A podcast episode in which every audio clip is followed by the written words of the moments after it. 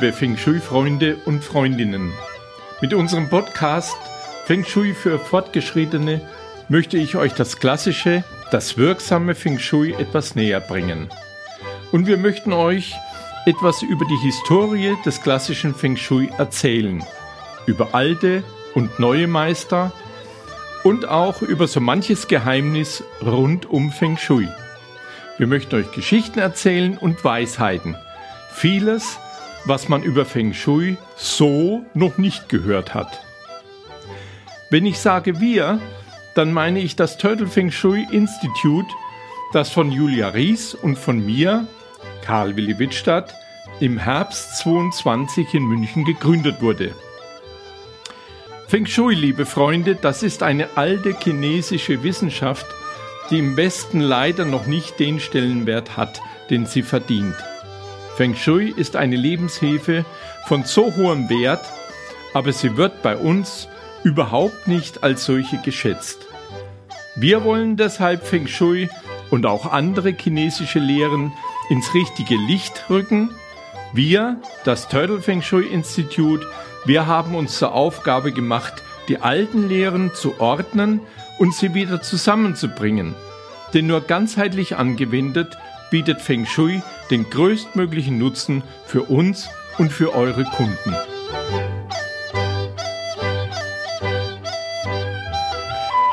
Liebe Zuhörer und Zuhörerinnen, unser Podcast heißt Feng Shui für Fortgeschrittene. Ich darf deshalb annehmen, dass ihr alle die fünf Elemente in und auswendig beherrscht. Die Elemente jeweils in Yin und Yang Form und die verschiedenen Zyklen.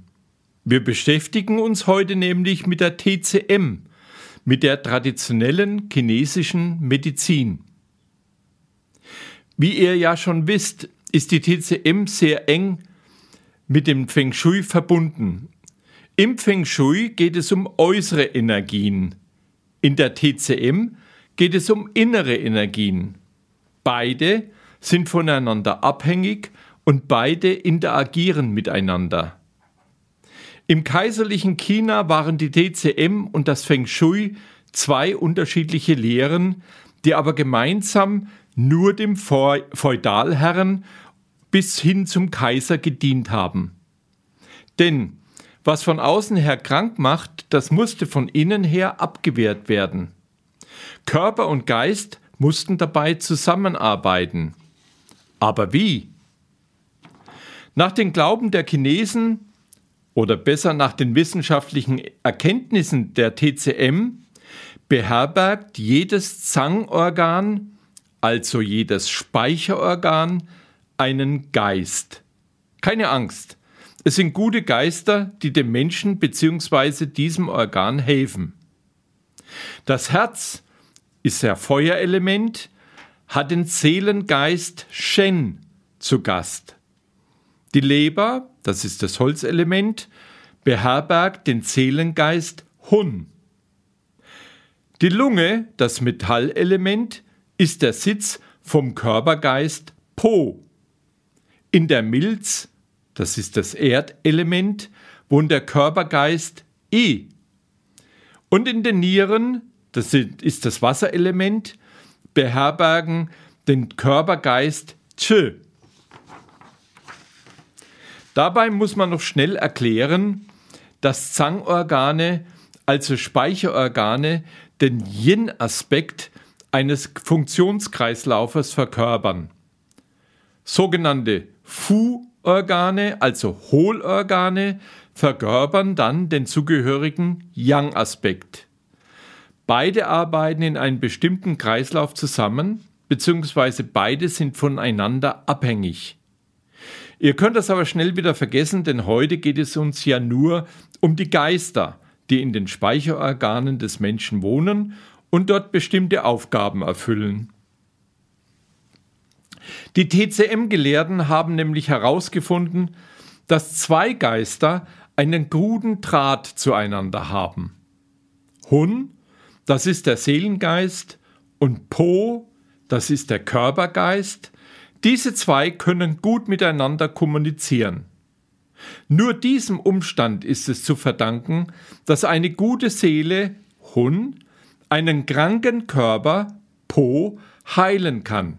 Und umgekehrt natürlich kann ein gesunder Körper einer kranken Seele helfen.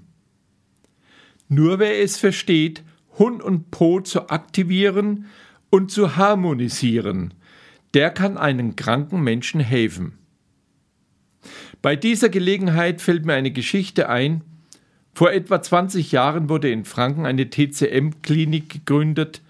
Als Feng Shui-Experte wollte ich mich dort vorstellen und für eine enge Zusammenarbeit mit der Klinik werben.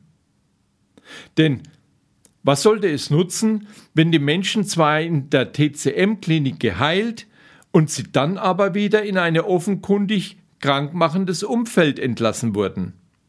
Vernünftiger wäre es doch, wenn die Menschen zu Hause auch in ein positives Umfeld ausgerichtet würden. Ich habe also in der Klinik erzählt, dass die Zusammenarbeit von Hun und Po auch im Wohnumfeld eines Patienten gefördert werden muss. Schnell habe ich aber erkannt, dass der Direktor der TCM-Klinik noch nie von Hun und Po gehört hat. Das soll euch bzw. unseren Schülern des Turtle Feng Shui Instituts nicht passieren. Ihr sollt wissen, dass die fünf Geister unseres, unser menschliches Leben gestalten, und zwar auf einem höheren geistigen Niveau, und die Organe sind die Verbindung zu unserem Körper. In unserer westlichen Kultur nennt man diese himmlisch-irdischen Einflüsse Geist und Seele. In vielen Kulturkreisen hat sich die Idee von zwei Seelen in einem Körper etabliert. Die Körperseele als Träger des lebendigen Körpers, also der Stofflichkeit, und die Geistseele als Träger der Gedanken, der Träume, Gefühle, des Willens, also der Unstofflichkeit. Die Körpergeister sind am lebenden Körper gebunden. Die Seelengeister können dagegen den lebenden Körper verlassen und sie zum Beispiel in Träumen auch fortbewegen. Körper und Geist sind aber innig miteinander verbunden zu einem Ganzen. Im Leben wirken sie zusammen, im Tod trennen sie sich wieder und gehen ihre neuen eigenen Wege. Nach der chinesischen Vorstellung sind Hun und Shen Seelengeister und Po, I und Chi Körpergeister. Speziell Hun und Po haben diese besondere Fähigkeit zur Kommunikation. Sie können Geistliches und Körperliches im Menschen verbinden und so körperliche Krankheiten durch geistliche Einflussnahme heilen und auch umgekehrt geistige Krankheiten durch körperliche Einflüsse. Im Ling Shu Ching, das ist ein Medizinklassiker aus, dem, aus 530 vor Christus, wird die Entwicklung des Po und des Hungeistes wie folgt beschrieben. Wenn sich der Fötus aus dem Yin entwickelt, das ist ungefähr der dritte Schwangerschaftsmonat, so beherrscht dies Po. Wenn sich die Form entwickelt hat, nach dem siebten Schwangerschaftsmonat, dann kommt das Yang ins Leben und Hun zieht in den Körper ein. Die Essenzen aller Dinge, das Qi, geben beiden Seelen Kraft, sodass sie Vitalität, Lebhaftigkeit und Frische bekommen. Schließlich kann tatsächlich ein klarer Geist Chinesen sagen Shen Ming, entstehen. Und weiter steht Hun ist Qi, also reine Energie, und kehrt sofort nach dem Tod zum Himmel zurück. Denn Hun ist der Überfluss des Shen, in Klammer himmlischer Kreis. Po aber ist die Gestalt, also Materie, und kehrt nach sieben Tagen zur Erde zurück, denn Po ist der Überfluss des Quei, irdischer Geist. Die höchste Lehre ist es, Hun und Po zu harmonisieren. So, und das ist eben erstaunlich, dass das 530 vor Christus schon niedergeschrieben wurde. Also ich fasse noch einmal zusammen. Shen, das Göttliche, das Chi, das Nirvana oder egal wie man es auch nennen möchte, zündet erstmal diesen göttlichen Funken der Befruchtung. Im dritten Schwangerschaftsmonat zieht der Körpergeist Po, I und Ch in den Körper ein und achten darauf, dass sich Form, Gliedmaßen, Organe, Muskeln, Kreisläufe, Meridiane und Hormonsysteme ausbilden können.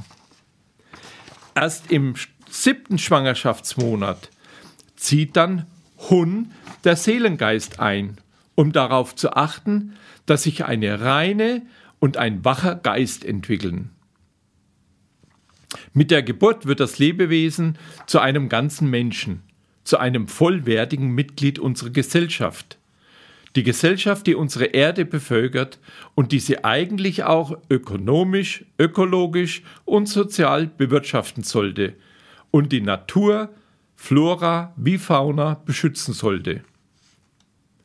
Mit dem Tod eines Menschen steigen die Seelengeister Hun und Shen gemeinsam auf, um wieder eins zu werden mit dem himmlischen Vater. Yang zu Yang oder Energie zu Energie. Der Körpergeister sinkt dagegen, etwa sieben Tage nach dem Tod, in die Erde, um wieder eins zu werden mit Mutter Erde. Yin zu Yin oder auch Materie zu Materie. Ch und I bleiben in Form von Knochen, Haaren, Zähnen und Nägeln auf der Erde zurück. Sie verkörpern auch unsere Erinnerung an diesen verstorbenen Menschen, bis auch sie nach vielen Jahren sich in der Mutter Erde auflösen. Eigentlich ist das doch eine schöne Geschichte, eine beruhigende Geschichte, die Hoffnung macht. Und sie ist doch eigentlich gar nicht so weit weg von vielen religiösen Glaubensbekenntnissen. So, wir konzentrieren uns bitte wieder auf die Geister. Denn ab der Handzeit, ca. 80 nach Christus, wurden Hun und Po noch weiter differenziert. Hun wurde in drei Seelengeister aufgeteilt und Po in sieben Körpergeister. Diese zehn Seelen- und Körpergeister zu harmonisieren, war nun die wichtigste Aufgabe der Ärzte und auch die der Feng Shui-Gelehrten. Denn wenn nur ein Anteil aus der Reihe tanzte, entstanden Krankheiten. Und wenn das die Kaiserfamilie betraf, dann konnte mal auch der Kopf eines Feng Shui-Beraters rollen. Denn dann hatte er seine Aufgabe nicht gut gemacht. Er sollte ja dafür sorgen, dass der Mensch erst gar nicht krank wurde. Die drei neu aufgeteilten Hungeister haften am Ideellen und beherrschen das Geistige, also den Charakter. Chinesen sagen Taiguang, das Leuchten des Embryos das Wesen, Shuangling, die bewegte Wirkkraft und den Willen, Yujing, die verborgene Essenz. Den sieben neuen Po-Geistern, denen hatte man ganz üble Namen gegeben, um deren zerstörerisches Werk am menschlichen Körper vor Augen zu führen.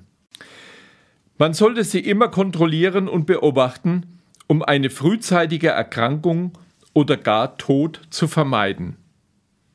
Die sieben Po-Geister haften am Materiellen und beherrschen das Körperliche, das Temperament, die Instinkte, alles, was den Körper auslaugt und erschöpft. Jeder der sieben Po-Geister hat einen bestimmten Wirkungskreis.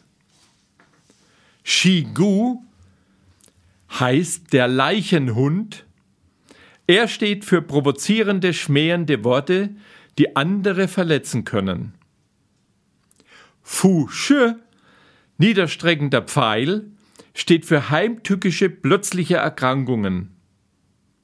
Ku Ying, drängendes Ying, steht für Krankheiten, die durch exzessive Lebensweise entstehen. Fei Du, fliegendes Gift, steht für Vergiftungen und Infektionserkrankungen. Tung Tse, gieriger Räuber, steht für Gier nach Reichtum und Macht und kriminelle Energien. Chow Fai, stinkende Lunge, steht für verzehrende Krankheiten wie zum Beispiel die TPC. Chuf Hui, übersetzt zu beseitigender Schmutz, steht für die Ausscheidungen von schmutzigen Cheese, zum Beispiel Auswurf, Schweiß, Stuhlgang, Wasserlassen. Wie kann euch dieses Wissen nun bei euren Beratungen helfen? Es ist ganz einfach. Ihr müsst nur die Elemente, die den Zang und den Fu Organen entsprechen, mit Hilfe der Wusing-Lehre harmonisieren. Ihr wisst ja, welche positiven und negativen Richtungen auf eure Kunden einwirken und ihr könnt damit Rückschlüsse auf die Wirkung auf deren Organe ziehen und sie entsprechend entlasten und harmonisieren. So, nun haben wir schon über Geister gesprochen, über Geburt und Tod. Da ist der Weg nicht weit zum Thema Reinkarnation, das ich in der nächsten Folge nur ganz kurz streifen möchte.